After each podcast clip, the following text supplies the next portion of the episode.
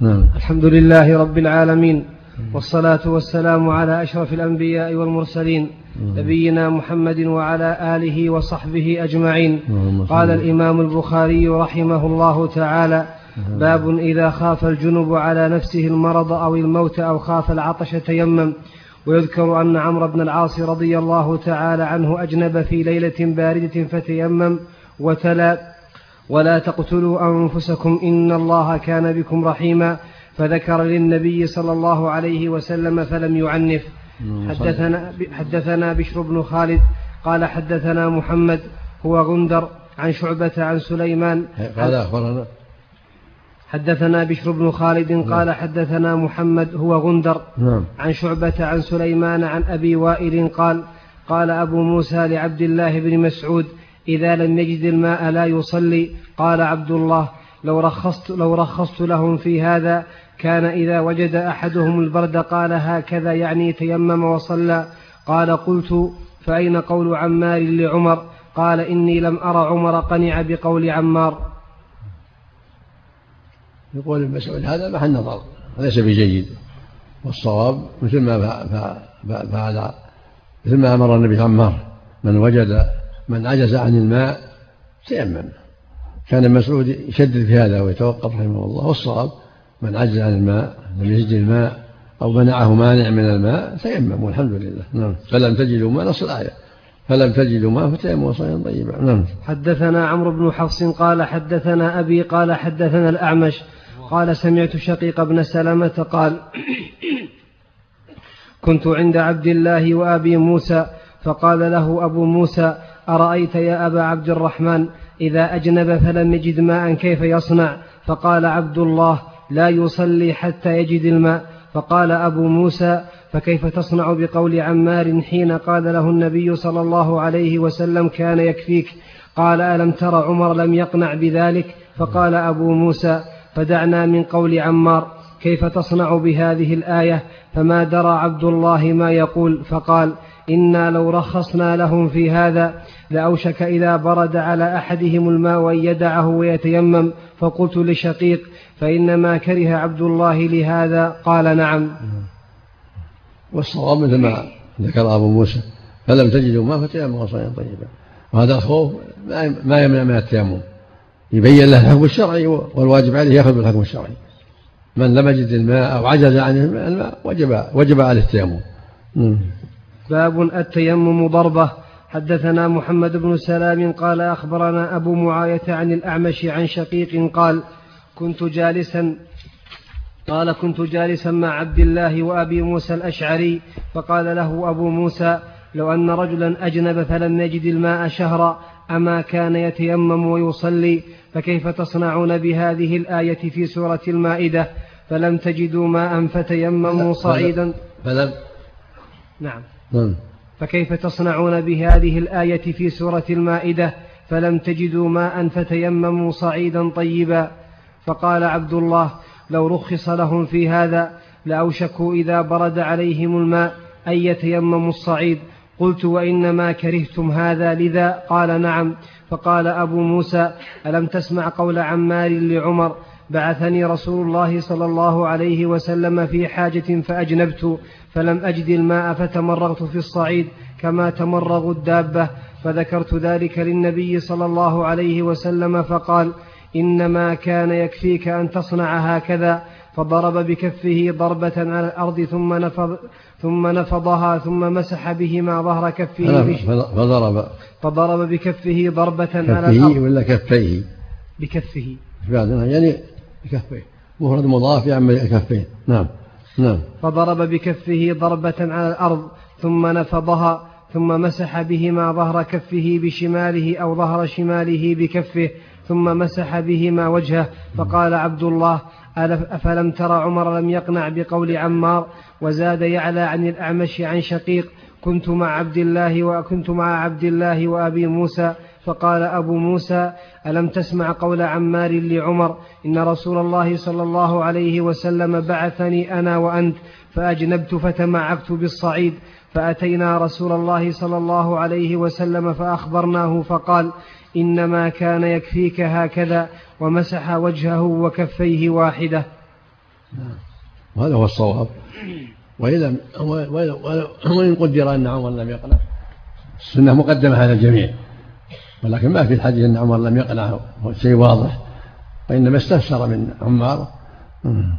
نعم. باب حدثنا عبدان. المقصود أن الإنسان إذا عدم الماء أو منعه مانع وجب عليه التيمم بنص القرآن والسنة ولا يلتفت إلى من خالف ذلك أو شك في ذلك.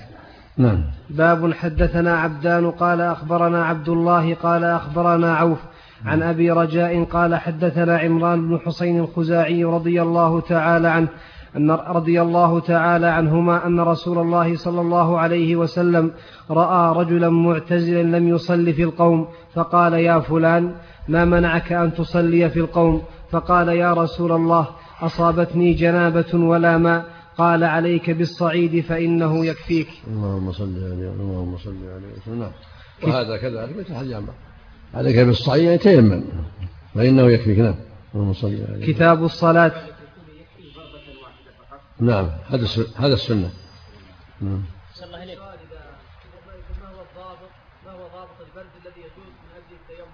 إذا كان يضره البرد ما عنده ما يدفي الماء في البر بالبرية مثلا ما عنده ما يدفي به الماء جاز له التيمم نعم. الله إليك تقديم الوجه في التيمم وجوبا أو استحبابا. نعم. تقديم الوجه في التيمم. وجوبا فامسحوا بوجوهكم وأيديكم. ابدأوا ما بدأ الله به كما قال النبي صلى الله عليه وسلم. يبدأ وكان النبي يبدأ بوجهه عليه الصلاة والسلام.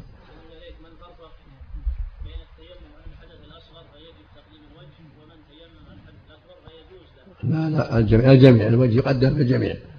نعم كما يفعل في الماء. نعم. كتاب الصلاة. باب نعم. كيف فرضت الصلوات في الإسراء. وقال ابن عباس رضي الله تعالى عنهما حدثني أبو سفيان في حديث هرقل فقال يأمرنا يعني النبي صلى الله عليه وسلم بالصلاة والصدق والعفاف. حدثنا يحيى بن بكير قال حدثنا الليث عن يونس عن ابن شهاب عن أنس بن مالك رضي الله تعالى عنه قال كان أبو ذر رضي الله تعالى عنه يحدث أن رسول الله صلى الله عليه وسلم قال فرج عن سقف بيتي وأنا بمكة فنزل جبريل ففرج صدري ثم غسله بماء زمزم ثم جاء بطست من ذهب ممتلئ حكمة وإيمانا فأفرغه في صدري ثم أطبقه ثم أخذ بيدي فعرج بي إلى السماء الدنيا. فلما جئت إلى السماء الدنيا قال جبريل لخازن السماء افتح. قال من هذا؟ قال هذا جبريل. قال هل معك أحد؟ قال نعم. معي محمد صلى الله عليه وسلم فقال أرسل إليه قال نعم. فلما فتح علون السماء الدنيا فإذا رجل قاعد على يمينه أسودة وعلى يساره أسودة إذا نظر قبل يمينه ضحك وإذا نظر قبل يساره بكى. فقال مرحبا بالنبي الصالح والابن الصالح قلت لجبريل من هذا؟ قال هذا آدم وهذه الأسودة عن يمينه وشماله نسم بنيه فأهل اليمين منهم فأهل اليمين منهم أهل الجنة والأسودة التي عن شماله أهل النار. فإذا نظر عن يمينه ضحك وإذا نظر قبل شماله بكى حتى عرج بي إلى السماء الثانية فقال لخازنها افتح فقال له خازنها مثل ما قال الأول ففتح, ففتح قال أنس فذكر, فذكر أنه وجد في السماوات آدم وإدريس وموسى وعيسى وإبراهيم صلوات الله عليهم ولم يثبت كيف منازلهم غير أنه ذكر أنه وجد آدم في السماء الدنيا وإبراهيم في السماء السادسة. قال أنس فلما مر جبريل بالنبي صلى الله عليه وسلم بإدريس قال مرحبا بالنبي الصالح والأخ الصالح. فقلت من هذا؟ قال هذا إدريس. ثم مررت بموسى فقال مرحبا بالنبي الصالح والأخ الصالح. قلت من هذا؟ قال هذا موسى. ثم مررت بعيسى فقال مرحبا بالأخ الصالح والنبي الصالح. قلت من هذا؟ قال هذا عيسى. ثم مررت بإبراهيم قال مرحبا بالنبي الصالح والابن الصالح. قلت من هذا؟ قال هذا إبراهيم صلى الله عليه وسلم. قال ابن شهاب. فأخبرني ابن حزم أن ابن عباس وأبا حبة الأنصاري كانا يقولان قال النبي صلى الله عليه وسلم ثم عرج بي حتى ظهرت لمستوى أسمع فيه صريف الأقلام. قال ابن حزم وأنس بن مالك قال النبي صلى الله عليه وسلم ففرض الله على أمتي خمسين صلاة فرجعت بذلك حتى مررت على موسى فقال ما فرض الله لك على أمتك؟ قلت فرض خمسين صلاة قال فارجع إلى ربك فإن أمتك لا تطيق ذلك فراجعني فوضع شطرها. فوضع شطرها فرجعت إلى موسى. قلت وضع شطرها. فقال راجع ربك فإن أمتك لا تطيق. فراجعت فوضع شطرها. فرجعت إليه فقال ارجع إلى ربك فإن أمتك لا تطيق ذلك. فراجعته فقال هي خمس وهي خمسون. لا يبدل القول لدي. فرجعت إلى موسى فقال راجع ربك. فقلت استحييت من ربي ثم انطلق بي حتى انتهى بي إلى سدرة المنتهى وغشيها ألوان لا أدري ما هي ثم ما هي ثم أدخلت الجنة فإذا فيها حبايل اللؤلؤ وإذا ترابها المسك. الله وهذا حديث عظيم حديث المعراج حديث عظيم. والصواب أن إبراهيم في السابعة وموسى في السادسة وهارون في الخامسة عليهم الصلاة والسلام. وإبراهيم قال مرحبا بالابن الصالح والنبي الصالح وهكذا آدم. والبقية قالوا مرحبا بالنبي الصالح والأخ الصالح عليهم الصلاة والسلام. الله نعم. نعم الله النبي صلى الله. عليه وسلم هنا في الرواية قال فوضع شطرها يعني روايات معروفة يفسر بعضها بعضا؟ روايات يفسر بعضها خمسا خمسا حتى جعلها خمسا. أما في الرواية الأخرى لشريك أوهام في بعض الروايات نعم رحمه الله. نعم. والله جل وعلا ألهم موسى أن يقول لنبيه هذا. قد سبق في علمه أنه جعلها خمسا وجعل موسى يراجع محمد في هذا عليه الصلاة فهذا كله من فضل الله جل وعلا. الذي ألهم موسى أن يقول للنبي والنبي رجع اللهم صل عليه وسلم. بعدما استشار جبرائيل فأشار إلى الرجوع اللهم صل وهذا كله من فضل الله جل وعلا. هو الذي ألهم موسى وألهم محمد وألهم جبرائيل وتفضل بالعفو حتى جعلها خمسة سبحانه وتعالى. نعم. نعم حدثنا عبد الله بن يوسف قال أخبرنا مالك عن صالح بن كيسان عن عروة بن الزبير عن عائشة أم المؤمنين رضي الله تعالى عنها قالت فرض الله الصلاة حين فرضها ركعتين ركعتين في الحضر والسفر فأقرت صلاة السفر وزيد في صلاة الحضر. اللهم صل على محمد. باب وجوب الصلاة في الثياب وقول الله تعالى خذوا زينتكم عند كل مسجد ومن صلى ملتحفا في ثوب واحد. ويذكر عن سلمة بن الأكوع رضي الله تعالى عنه أن النبي صلى الله عليه وسلم قال يزر يزرره ولو بشوكة. يزر بالياء. يزره ولو بشوكة. نعم. في إسناده نظر. نعم. ومن صلى في الثوب الذي يجامع فيه ما لم ير أذى. وأمر النبي صلى الله عليه وسلم ألا يطوف بالبيت عريان. حدثنا موسى بن إسماعيل قال حدثنا يزيد بن إبراهيم عن محمد عن أم عطية رضي الله تعالى عنها قالت أمرنا أن نخرج أمرنا أن نخرج الحيض يوم العيدين وذوات الخدور فيشهدن جماعة المسلمين ودعوتهم ويعتزل الحيض عن مصلاهن. قالت امرأة يا رسول الله إحدانا ليس لها جلباب قال لتلبسها صاحبتها من جلبابها. نعم. نعم. باب و... وقال عبد الله بن رجاء حدثنا عمران قال حدثنا محمد بن سيرين. يعتزلن صلى عن مضايقة الناس عن مضايقة الناس. يعني ما لا يختلطن يعني. يعني لا لا لا جلسة على حدة لأن لا يؤذين المصليات. وقال عبد الله بن رجاء حدثنا عمران قال حدثنا محمد بن سيرين حدثتنا أم عطية سمعت النبي, النبي صلى الله عليه وسلم بهذا. باب عقد الأزار عقد باب عقد الإزار على القفا في الصلاة. وقال أبو حازم عن سهل صلوا, صلوا مع النبي صلى الله عليه وسلم عاقد أزرهم على عواتقهم. حدثنا أحمد بن يونس قال حدثنا عاصم بن محمد قال حدثني واقد بن محمد عن محمد بن المنكدر قال صلى جابر رضي الله تعالى عنه في إزار قد عقده من قبل قفاه وثيابه موضوعة على المشجب. قال له قائل تصلي في إزار واحد؟ فقال إنما صنعت ذلك ليراني أحمق مثلك وأينا كان له ثوبان على عهد النبي صلى الله عليه وسلم. وهذا يفيد أن لا بأس بالصلاة في واحد إذا طاف على عاتقه لقوله صلى الله عليه وسلم يصلي أحد في ليس على عاتقه منه شيء. وإذا كان له رداء يكون أكمل إزار ورداء. نعم نعم. بعض بعض الفنيلات الداخلية تقريبا عرضها 2 سنتيمتر على العاتق. هل تجوز الصلاة تقوم مقام الرداء. نعم. أحسن الله نعم. من صلى ولم يستر عاتقيه هل صلاته صحيحة؟ النبي صلى الله عليه وسلم قال لا يصلي مسواه ليس على عاتقه منه شيء. قول الصواب أنه مع القدرة ما يجوز مع القدرة والجمهور يرون يجوز أنه إذا ستر العورة كفى وأن ستر العاتق مستحب لكن الصواب لا بد من ستره بل الرسول أمر بذلك. قال وإن كان ضيقا فاتزر به. هذا عند العجز. إذا كان قادرا أحسن الله إليك ولم يجعل شيء على عاتقيه. لا بد من جعل شيء على عاتقيه أو أحدهما. العاتق أو أحدهما إذا كان قادرا. نعم نعم. نعم. لا بأس به إذا كان عاجزا أو كان الثوب الواحد أطرافه على عاتقه أو طرفه على عاتقه. نعم. حدثنا مطرف أبو مصعب قال حدثنا عبد الرحمن ابن أبي الموالي عن محمد بن المنكدر قال رأيت جابر بن عبد الله رضي الله تعالى عنهما يصلي في ثوب واحد وقال رأيت النبي صلى الله عليه وسلم يصلي في ثوب. باب الصلاة في الثوب الواحد ملتحفا به. قال الزهري في حديثه الملتحف المتوشح وهو المخالف بين طرفيه على عاتقيه وهو الاشتمال على منكبيه. قال قالت أم هانئ التحف النبي صلى الله عليه وسلم بثوب وخالف بين طرفيه على عاتقيه.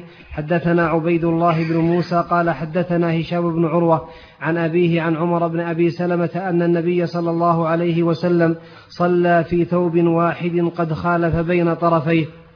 اللهم صل اللهم صل عليه وسلم نعم. حدثنا محمد بن المثنى قال حدثنا يحيى قال حدثنا هشام قال حدثني أبي عن عمر بن أبي سلمة أنه رأى النبي صلى الله عليه وسلم يصلي. في ثوب واحد في بيت أم سلمة وقد ألقى طرفيه على عاتقيه.